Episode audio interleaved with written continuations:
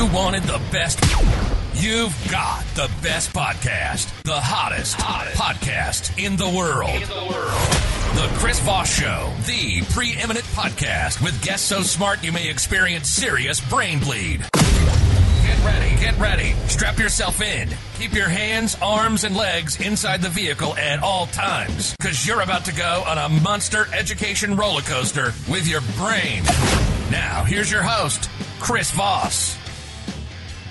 Hi, folks. Chris Voss here from the ChrisVossShow.com, the ChrisVossShow.com. Hey, welcome to the show, folks. We certainly appreciate you guys coming by today. As always, refer the show to your friends, neighbors, relatives. Get them involved in the show. Tell them to go to iTunes and subscribe. Go to YouTube.com/Chris Voss. Go to Goodreads.com/Chris Voss and see all our groups on Facebook, LinkedIn, Twitter, Instagram. Subscribe to the big LinkedIn newsletter. That thing is huge over there. And our 122,000 LinkedIn group as well. Today we have an amazing gentleman on the show. We're talking about his brand and what he does. Chase Million is on the show with us. He's a 36-year-old gentleman who lives in Layton, Utah with his significant other and daughter. He is a USMC combat veteran, and he's currently in real estate and investment consulting. Works for a company called Sub2.com. And Pace Morby, who also has a show on A&E called Triple Digit Flip.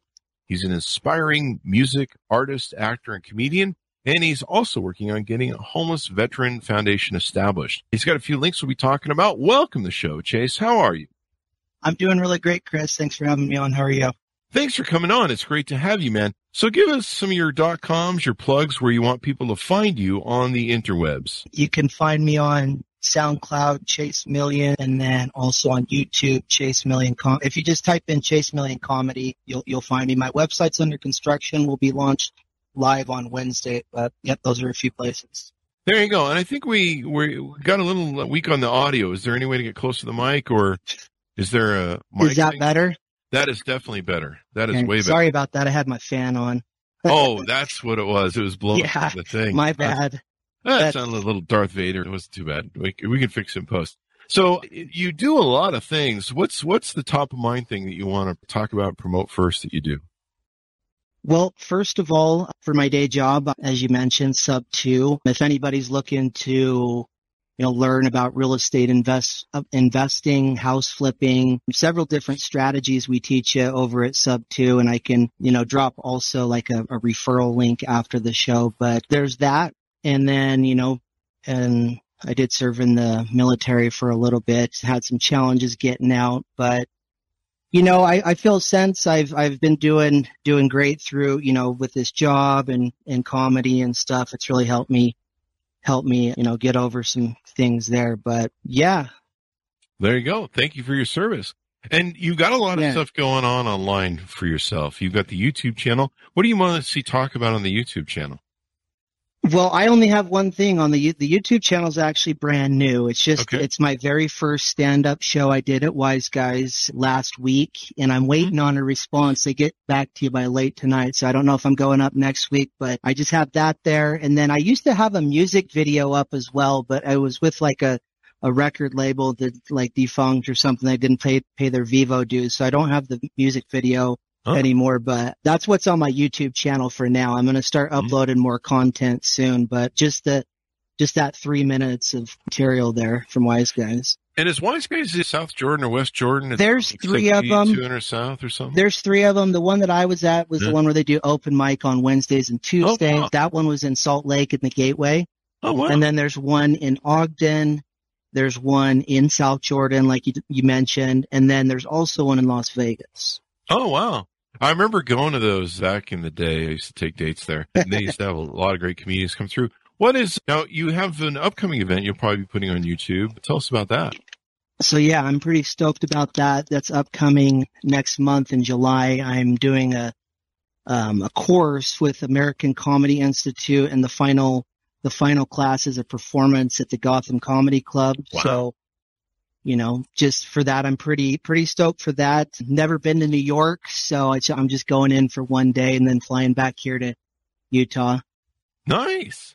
That should be fun. The Gotham Comedy Club, that is a really high-profile comedy club. I see all the great comedians there. I think we were talking before the show. Artie Lange, I've seen like a million of his shows there. For some reason, place a lot. That or they're the only ones who put out videos. I don't think Caroline's or some of the other ones put out videos, but Gotham always has videos for some reason. I don't know. Maybe that's their thing. But yeah, that'll be awesome. That's a great high profile show. Yeah, there's that. And then they do on Sunday. It's a virtual one. So I'm going to be doing both. What made you want to get into comedy?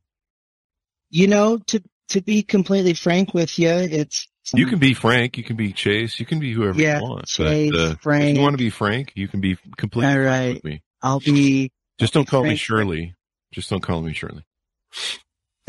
That's from Airplane, right? Yeah, that's a good one. That's a that's a classic. I used to watch that growing up. That's one of my favorite jokes. Liam Neeson, or no, not Liam Neeson, whatever his name was, but the old guy that was always old. Oh yeah, Liam Neeson's the other guy, the Batman guy, huh? Yeah, I know it's Nelson. Is it Lisa? Jackie Gleason? No, that's not Jackie. I don't know. But anyway, why did you get into comedy? I got into comedy because it's, helped me just, talking about some personal issues and, I'm exploring some stuff, from the military and just personal, it's kind of therapeutic. I've gone to, had to go to some therapy when I got out of the military, and that didn't necessarily work for me. So I feel like this might help a little bit more. And, I feel like laughing. I always have enjoyed making people laugh and felt that maybe I might be able to do it professionally. So there you go. And you've got a website too for your comedy. Give us that .com again. That's Casemillioncomedy.com. Yeah. So what do you hope to do in your comedy career? So I just want to be able to, put together, a half hour or so, and maybe like something eventually on Netflix or one of the streaming things, like anywhere from a half hour to hour is my objective. Mm-hmm. I don't know how long they make those. It's usually, I think most of the bigger people that have the specials, I think they're longer, but I just want to do like a half hour to an hour. Mm-hmm. Yeah. A good show that people can see and all that good stuff. It just takes time. I've got a lot of comedian friends, and it's just something where it takes time. You've got to build it. You've got to get your chops down. And now you've done some acting in your past too. Was that the thing that segued you maybe into comedy, or did you kind of want to do both? Yeah, kind of. Well, so the acting that I did, I kind of got into it out of a fluke. It was called, the first thing I ever did was called Fear Level, and it actually won a couple local awards. Well, like one in LA and then there in Utah County where you're at but it was like a horror / drama. And then I didn't know what I was doing, because I had done music, and I had reached out to the guy that was directing it. His name was JD Allen, and called me up out of the blue one Sunday and said, we need someone for this part. The guy didn't show up. So I showed up, and I didn't know what I was doing. Cause I hadn't read the script or anything. So I improvised a little bit, but my scene was, and I was like, my scene was like a bunch of, and I talk about it in my act, the one that's on YouTube, but it was about me and, a couple other white people jumping a black guy who we thought was trying to hurt a white girl. So pretty heavy subject matter, but I kind of tried to bring some comedic relief to it and stuff like that. So that's kind of what segued we made, cause everyone, thought it was funny. Mm-hmm. Yeah. So Even though, it was heavy subject matter, I was able to turn around and kind of make a joke out of it. Mm-hmm. Well, that's sometimes what people do. They use comedy to teach and everything else. Sometimes making people laugh. A lot of comedians, they have their personal issues, and making people laugh is a healer for them. It's kind of like a drug. You hear that laughter, and it kind of fires you up. I mean, it's something that, when I hear people laugh or entertain people, it fires me up. I'm just like, yeah, it's like crack. And, there's something inside of us that, I don't know, sometimes it helps. I think a lot of it, what it is and when you give to people, when you're suffering sometimes, or something's bugging you or something, when you give to people, that's the best time to show gratitude and to share. And sometimes by giving first, it helps you deal with what you're doing, because you're being selfless. You're giving of yourself. And so for a lot of people, that's really a healing thing, a very important thing for them. Yeah. I love the way you put that. That makes a lot of sense. Yeah. I know it because I suffer from it. Do you? And a lot of comedians do. A lot of comedians have, childhood issues, different things they've gone through. Or a lot of stuff maybe they haven't resolved. I mean, Bill Cosby for a lot of years used to talk about, he used to always talk about how he never sees a psychiatrist because he might the psychiatrist might figure him out and turn him unfunny. Turns out he was getting other stuff from the psychiatrist, but that's another thing. He probably didn't want to admit to anything to the psychiatrist. But, you know, I mean, a lot of comedians, you know, they'll tell you outright they're not straight in the head sometimes, and they're working through their thing, and comedy's a great way to, you know, keep off the tortured mind and tortured fence. And a lot of great comedians are tortured, and they go through a lot. But it's good medicine, I think, and it's a good service that you give to other people, and you make other people laugh. I know in some of my darkest moments of my life and other people's lives, when I've, you know, I remember one time my father was in the hospital. You know, he called me up and I could hear fear in his voice, and he was very afraid, and he'd had his umpteenth heart attack or stroke, lost count after a while. And he was really worried this time because he'd gone in and been totally gray, and they were really having to bring him back from the dead. And he was really worried. He was really afraid of dying. And he called me, and I could hear fear in his voice. And so I started telling him jokes because I was just as afraid. I was just as scared.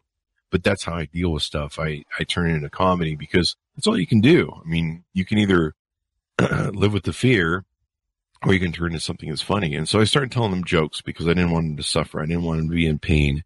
I could feel it. And within a couple jokes, I had him starting to laugh, starting to giggle. I said, you know, have you hit on the nurse? Is your nurse hot? How's the food? And I did all the routine stuff. And pretty soon I had him laughing. And when I had him laughing, I had him get in, change his mindset to a perspective of where, you know, it's not so bad. It's not so dark. You know, he lived for a short while after that. And that was his last hospital stop, but it helped him get kind of in a better frame of mind. So I think we do that as comedy, but part of that was, it was healing to me. And so I think that's kind of what comedians are doing. They're healing themselves and helping other people. Yeah. That kind of reminds me of someone. My grandma died. I was a pallbearer, me and my cousins, and it probably wasn't the best time to make a joke, but I had made a joke like while we were carrying the casket, but, you know, it probably wasn't the best time to do it, but, you know, anyway. I mean, it's one of those things where comedians stretch the line and they try, and sometimes it works and sometimes it doesn't. I mean, I've been certainly in some like in real life situations though, like I've gotten beat up before on saying some in real life, like for doing comedian stuff that I probably shouldn't have done. And I learned really fast in my 20s that, you know, I'm not either, you know, saying funny stuff or thinking you're tough. It wasn't working. So anyway, yeah, that's my story about comedic stuff in real life that got me beat up. Well, you know, you got to pick your battles. Sometimes you win and lose. And the one thing about a comedian is the comedian sometimes tends to stretch it. And when they do, sometimes they can stretch it just a little too far. So that's good. So what do you do in the real estate business? So let's talk a little bit about that. So right now I'm a director of enrollment for a company called Sub2. We teach people creative real estate investing, raising private capital, different types of creative entrance and exit strategies, whether it be a Sub2, seller finance, wholesale, you know, a bunch of different type of ways you can make money. But he's also got a TV show on A&E called Triple Digit Flip. It's Pace Morby and Jamil Danji. They have one season out right now. They're filming the second season. But yeah, that's what I do, you know, Monday through Friday, even on the weekends. Sometimes I'm taking texts and calls and stuff like that, but mainly just texts on the weekends. But I'm taking appointments, like 4 or 5 appointments a day, Monday through Friday, doing that. There you go. And that's got to be pretty good business right now with real estate, right? Yeah, and it's really good. And why I love what we do, it's, you know, because real estate's a great market right now to be in, whether you're in retail or, and I don't have a real estate license. I actually went through all of the 120 hours last year here in Utah, but I didn't go through it. But yeah, that's one thing I like about what we do. It's, you know, with creative financing, you know, it does take money to make money with real estate, as we all know, but we like to show you how to get it creatively. There you go. I mean, being able to raise capital is definitely something that's a skill, if you exactly comes down to it. How do you see the current challenges right now? I mean, right now we're having the Fed do some adjustments and interest rates are going up. How do you see that impacting the business here in the future? That's going to probably impact the retail market more than what I do. That's going to, you know, with mortgages and, you know, and interest rates, that's going to, you know, we with Sub2, Like we can offer people, you know, with Sub2 type of deals, you can offer people higher than, you know, asking or seller finance. But so it doesn't really affect, you know, whether the market's up or down. You know, we're going to, you know, with short sales is going to become, that's going to be affecting the market. You know, I feel short sales are going to be a big thing here coming up pretty soon as well. Mm-hmm. There's going to be a lot of defaults going on. Yeah, I think we're in for a huge correction, and then it'll correct pretty hard. I got someone calling in right now. I'm going to have to say, you know what? You guys can call me back later. There Come on, go. Chris Voss. There you go. Sorry about that. So you've also got a SoundCloud and IMDb. Tell us about that. For those that explain what the IMDb is to those who. So IMDb is just, you know, shows credits you've done in the film industry, whether it be cast or crew. I have just a couple credits there as far as acting. One of them that didn't make it to post production, or that didn't really make it to past, you know, much. But then the Fear Level one was the one that won a couple awards here, one in Utah and then one in the LA Film Awards. So there's that. And then I was working on some, you know, I want to eventually get into some like executive producing and stuff like that, but that's more down the road when, you know, we talk about raising private capital. I know how to do that through real estate. I need to learn how to, if I don't want to use, you know, my own money, doing that with film as well. That's one thing I want to learn. Yeah, that's always important to learn. Raising money with film is, that's something else. If you can find a good investor or something, like a Chinese billionaire, preferably. yeah. But then you find one of those guys, and they want to be all up in the script and stuff like that. And like, yeah, you've got to deal with all that too. It's. And then you and then it's like, what's up? Who is that guy that had to apologize to China? Was it not Channing Tatum? It was the wrestler dude, John Cena. John Cena. Yeah. Do you see that? Yeah, I remember that. That was great. Yeah, you can get the Chinese billionaires, but then you end up, you know, bowing down to them ultimately. That's very true. It's something where, you know, you gotta deal with all the ins and outs and all the things that go that way. Do you see yourself doing more acting and stuff in the future? A lot of comedians do that. Yeah, I want to, but I want to make my stuff just more like, as far as limited, I want to do more of like the executive producing and like the financing and have I see in the long run having my own studio and not doing a ton of acting. Like if I could get like a job that could make me good money and like set me up in, you know, in the industry. Yeah, but I want to do more of like the, you know, because I've done some crew stuff too, like a little bit of producing, like with locations and stuff. But I did some stuff that, you know, no one likes to do, is the holding the boom. That's not something I want to do. But like, yeah, I see myself, you know, probably 5 to 10 years down the road having like a production company like that. Yeah, production company would be good, especially, you know, a lot of them go union. At least I don't think they have unions here in Utah, but I know in California they do.